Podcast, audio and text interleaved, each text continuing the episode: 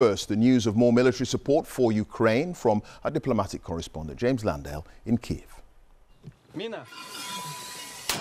This is a war of attrition, one where soldiers, like these Ukrainian servicemen near Bakhmut, sit in their trenches and fire mortars at Russian positions, along front lines that often do not move for months. President Zelensky, who's visited a summit of Arab leaders today in Saudi Arabia, knows what he thinks could help end the relative stalemate, and he doesn't have enough of it. We do not have missiles as our enemy has. We have less air power. For months, he's toured world capitals with a simple request. Here he was at Westminster in February, giving the Speaker a pilot's helmet. On the helmet reads, We have freedom, give us wings to protect it. This is what he wants F 16 fighter jets like these flown by the Polish Air Force. Modern warplanes that could give Ukraine greater control of the skies. Some European countries are ready to give some of theirs to Ukraine. But they're all made by the United States. And that means that President Biden, who's at the G7 summit in Japan, needs to give his permission first. He's been reluctant, fearing it could escalate the war. But now his officials say the US will help train Ukrainian pilots and will not stop European countries donating some F 16s. This comes after concerted pressure from European leaders, including Rishi Sunak, who earlier this week promised President Zelensky to gather international support for getting Ukraine the air power it needed. But training pilots and delivering planes will take many, many months, so they're unlikely to play any role in Ukraine's coming counteroffensive.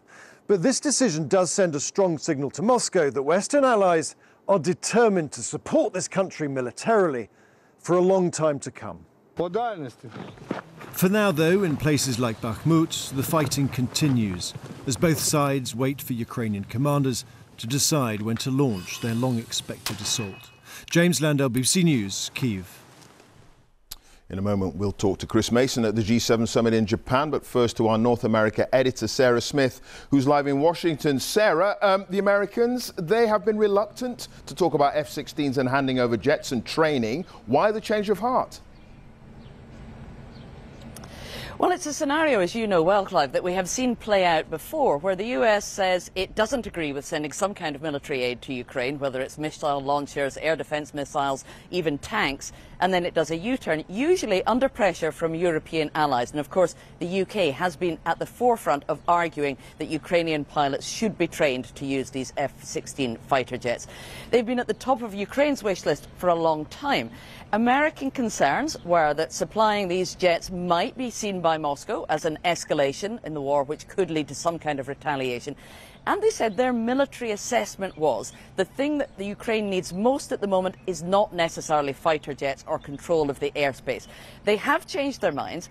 And America doesn't actually make much secret of the fact that it is prepared to make concessions to European allies over things like this. And that is because President Biden is extremely proud of the united front that has been put up by the West in response to Russia's invasion of Ukraine. He thinks that's a powerful weapon in itself. And so he is prepared to make concessions to maintain that level of unity. He was coming under pressure from European partners. Obviously, at the G7 meeting in Japan as well. And so he has agreed that the F-16s can be allowed for training, that nations that own them can give them to Ukraine. He's giving his permission uh, because he thinks that's required to maintain the unity of the alliance.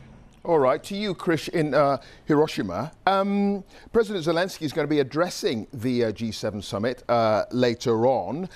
Is everyone four square behind this idea of handing over F 16 jets?